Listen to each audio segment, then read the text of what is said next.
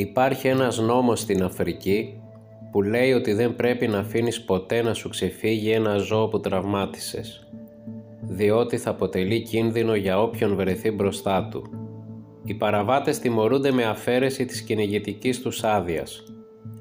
Δεν είναι λίγοι ωστόσο εκείνοι που το κάνουν, από μία επιπολαιότητα ή αδεξιότητα, που όμως μπορεί να στοιχήσει τη ζωή σε πολλούς άλλους. Στην πολυκύμαντη ζωή μου ως κυνηγού αγρίων θηρίων έχω αποτελειώσει δεκάδες ολόκληρες ζώα που είχαν τραυματίσει άλλοι και είμαι βέβαιος πως θα σκοτώσω πολλά ακόμη. Το σκληρότερο όμως και πιο επικίνδυνο ζώο που έχω συναντήσει ποτέ ήταν ένας άγριος βούβαλος που κυκλοφορούσε τραυματισμένο στην Ταγκανίκα. Την εποχή εκείνη συντρόφευα τον Τόνι Μέγερς ένα νεαρό Αμερικανό. Είχαμε βγει για κυνήγι βουβάλων και λιονταριών.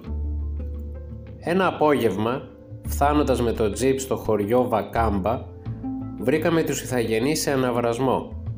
Ο φύλαρχος μας πληροφόρησε ότι το ίδιο πρωί ένας άγριος τραυματισμένος βούβαλος είχε ποδοπατήσει και είχε πολτοποιήσει μία έγκυο γυναίκα και οι Ιθαγενείς νομίζοντας πως είμαστε οι μόνοι λευκοί κυνηγοί στην περιοχή μας θεωρούσαν κατά κάποιον τρόπο υπεύθυνους για το θάνατο της γυναίκας. Προσπάθησα να τους αλλάξω αυτή την εντύπωση και βλέποντας πως ήταν δύσκολο να τους πείσω υποσχέθηκα πως θα αναλαμβάναμε αμέσως να αποτελειώσουμε το μανιασμένο βούβαλο. Πράγματι, το άλλο πρωί φορτώσαμε τα απαραίτητα όπλα και εφόδια και παίρνοντας μαζί δύο ηθαγενείς ανιχνευτές, ξεκινήσαμε ακολουθώντας τα ίχνη του βούβαλου από το σημείο που είχε συμβεί η τραγωδία με τη γυναίκα. Σύμφωνα με τις περιγραφές των ηθαγενών, ο βούβαλος ήταν ένας γκριζόμαυρος τάβρος βάρους περίπου ενός τόνου, με άγρια διαβολικά μάτια και σπασμένο το ένα κέρατο.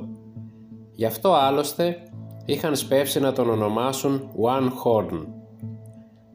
Τα ίχνη που άφηναν οι οπλές του επάνω στο χώμα μαρτυρούσαν ότι έτρεχε με καλπασμό, πράγμα που σήμαινε πως θα πήγαινε σε μεγάλη απόσταση πριν σταματήσει.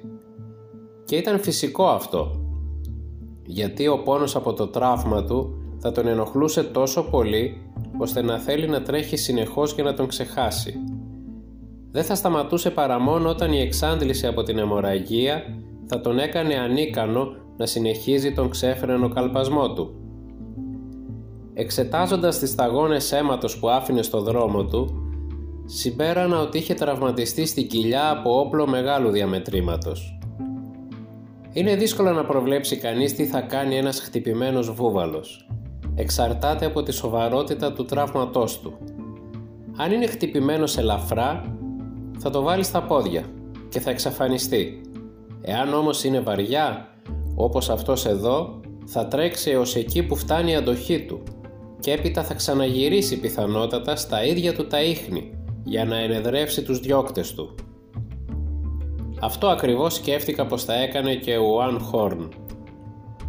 Τα ματωμένα ίχνη ακολουθούσαν μια σταθή τεθλασμένη γραμμή ανάμεσα από συστάδες δέντρων, δάση μπαμπού και θαμνώδες έδαφος. Πρέπει να είσαι πολύ προσεκτικός όταν ακολουθείς ένα τραυματισμένο ζώο, διότι οποιαδήποτε στιγμή μπορεί να την αχθεί μπροστά σου και να σου κάνει ζημιά πριν προλάβεις να το αντιληφθείς.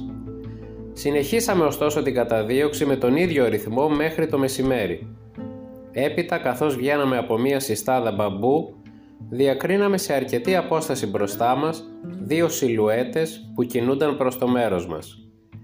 Έβγαλα τα κιάλια μου και είδα πως ήταν δύο ηθαγενείς κυνηγοί που μετέφεραν κάποιον άμορφο όγκο. Όταν πλησίασαν, είδαμε με φρίκι πως ήταν το σώμα ενός τρίτου ηθαγενούς, πολτοποιημένο απέσια σε ένα σωρό από σάρκες και κόκαλα. Δεν χρειαζόταν να μας το πούν για να καταλάβουμε πως είχε βρεθεί στο δρόμο του μανιασμένου θηρίου. Αφού του ζητήσαμε πληροφορίες για τον τόπο που είχε εκτυλιχθεί το δράμα, συνεχίσαμε την αναζήτησή μας. Φτάσαμε στο σημείο εκείνο κατά τις 3 το απόγευμα. Φαίνονταν καθαρά τα ίχνη της τραγωδίας και το αίμα του άτυχου κυνηγού. Αισθάνθηκα ένα παράξενο σφίξιμο στο στομάχι καθώς τα παρατηρούσα. Ο βούβαλος αυτός είχε το διάβολο μέσα του. Προαισθανόμουν πως δεν θα περνούσαμε καθόλου καλά μαζί του όταν τον συναντούσαμε.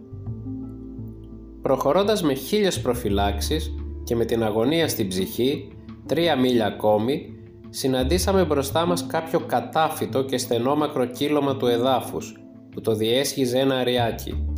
Είχε μόνο δύο εισόδους, διότι τα τυχώματά του ήταν ψηλά και απότομα. Ο ένας από τους ανιχνευτές μας, που είχαν κατεβεί για να πλησιάσουν εκεί, γύρισε σε λίγο αναστατωμένος. «Ήχνοι βουβάλου πηγαίνουν μέσα», φώναξε. Σίγουρα θα ήταν εκεί ακόμη διότι το μέρος ήταν ιδεώδες για ενέδρα και από τα ίχνη που άφηνε ήταν φανερό ότι είχε αρχίσει να εξαντλείται. Κοίταξα το ρολόι μου. Είχαμε μόνο μία ώρα καιρό ακόμη μέχρι να σκοτεινιάσει. «Ελάτε», φώναξα. «Πρέπει να βιαστούμε αν θέλουμε να τελειώσουμε πριν νυχτώσει». Αρπάξαμε τα όπλα μας και χωθήκαμε στα δέντρα. Ήταν η πιο παρακινδυνευμένη ενέργεια της ζωής μου αλλά εκείνη τη στιγμή δεν σκεφτόμουν τέτοια πράγματα. Τα ίχνη του βούβαλου ακολουθούσαν για λίγο το ρεύμα του ριακιού και έπειτα χάνονταν μέσα στην πυκνή βλάστηση.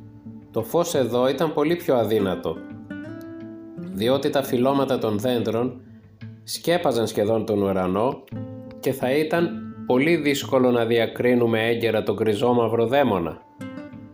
Νεκρική ησυχία βασίλευε παντού και ξαφνικά καθώς προχωρούσα ανύποπτος άκουσα κάτι σαν βήξιμο και το σπάσιμο ενός ξερού κλαδιού. Εκείνο όμως που μου πάγωσε το αίμα ήταν πως την ίδια σχεδόν στιγμή ακούστηκε και ένα φοβερό μου γκριτό αλλά από την αντίθετη κατεύθυνση αυτή τη φορά. Αντί για έναν είχαμε να αντιμετωπίσουμε δύο βούβαλους μαζί. «Θα αναλάβεις τον δεξιό», φώναξα στον Τόνι βιαστικά και γύρισα να αντιμετωπίσω τον δικό μου. Μέσα από τις σκιές είδα να προβάλλει ένα σκούρο όγκο σε απόσταση περίπου 15 μέτρων. Σημάδεψα εκεί που υπολόγιζα πως θα ήταν το κεφάλι και πυροβόλησα. Άκουσα τη σφαίρα μου να προσκρούει σε σάρκα και κόκαλο. Ο βούβαλος τεινάχτηκε και έπεσε στα γόνατα. Ξανασκόπευσα στο κεφάλι και πυροβόλησα πάλι. Αυτή τη φορά το θηρίο έπεσε οριστικά. Την ίδια στιγμή άκουσα το διπλό πυροβολισμό του Τόνι και τις σφαίρες του να εξωστρακίζονται. Ξέροντας πως είχε αστοχήσει και βρισκόταν σε θανάσιμο κίνδυνο, δεν περίμενα να δω αν είχα σκοτώσει τον δικό μου. Έστειλα νέο φυσίκι στη θαλάμη του όπλου μου και στράφηκα να τον βοηθήσω. Δεν θα ξεχάσω ποτέ το θέαμα που είδα.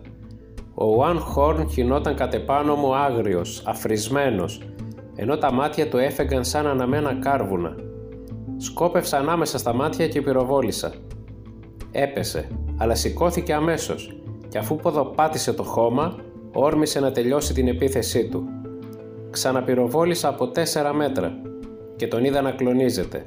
Συνέχισε όμως το δρόμο του κατά πάνω μου. Δεν προλάβαινα να πυροβολήσω άλλη φορά. Δοκίμασα να τραβηχτώ από το δρόμο του, αλλά ήταν πιο γρήγορος από ό,τι υπολόγιζα. Το κεφάλι του χαμήλωσε και πριν το καταλάβω βρέθηκα τειναγμένος στον αέρα. Αισθάνθηκα ένα δυνατό πόνο στο πλευρό μου από το σπασμένο κέρατό του και έπεσα πάλι στο χώμα. Προσπάθησα να σταθεροποιήσω το όπλο μου, αλλά δεν προλάβαινα διότι ο βούβαλος ορμούσε ξανά. Ξαφνικά ακούστηκε ο διπλός πυροβολισμός του Τόνι και το θηρίο έπεσε κουτρουβαλώντας. Δεν είχα προλάβει να τραβηχτώ εντελώς ένας ολόκληρος τόνος βουβαλίσιου κρέατος έπεσε πάνω στο δεξί μου πόδι και το τσάκισε. Το μυαλό μου σκοτίστηκε. Κόντεψα να λιποθυμίσω από τον πόνο. Ο Τόνι και οι Θαγενείς έτρεξαν να με βοηθήσουν. Ξαφνικά όμως άκουσα ποδοβαλιτό. «Ο άλλος βούβαλος» φώναξα με αγωνία. Πράγματι, φαίνεται πως δεν τον είχα σκοτώσει, διότι τον είδαμε να ορμά εναντίον μας. Ο Τόνι άρπαξε το όπλο μου και πυροβόλησε βιαστικά. Το θηρίο σταμάτησε σαν να είχε χτυπηθεί στο κεφάλι από ένα γιγάντιο σφυρί. Έπειτα κατέρευσε. Οριστικά αυτή τη φορά. Ανέπνευσα με ανακούφιση. Ποτέ άλλοτε στην κυνηγετική σταδιοδρομία μου δεν είχα διατρέξει τόσους κινδύνους μέσα σε τόσο σύντομο χρονικό διάστημα. Φαίνεται όμως πως ήμουν τυχερός, διότι μερικούς μήνες αργότερα ξαναγύρισα στην ίδια περιοχή για κυνήγι. Τι θα κυνηγούσαμε; Μα βούβαλους φυσικά.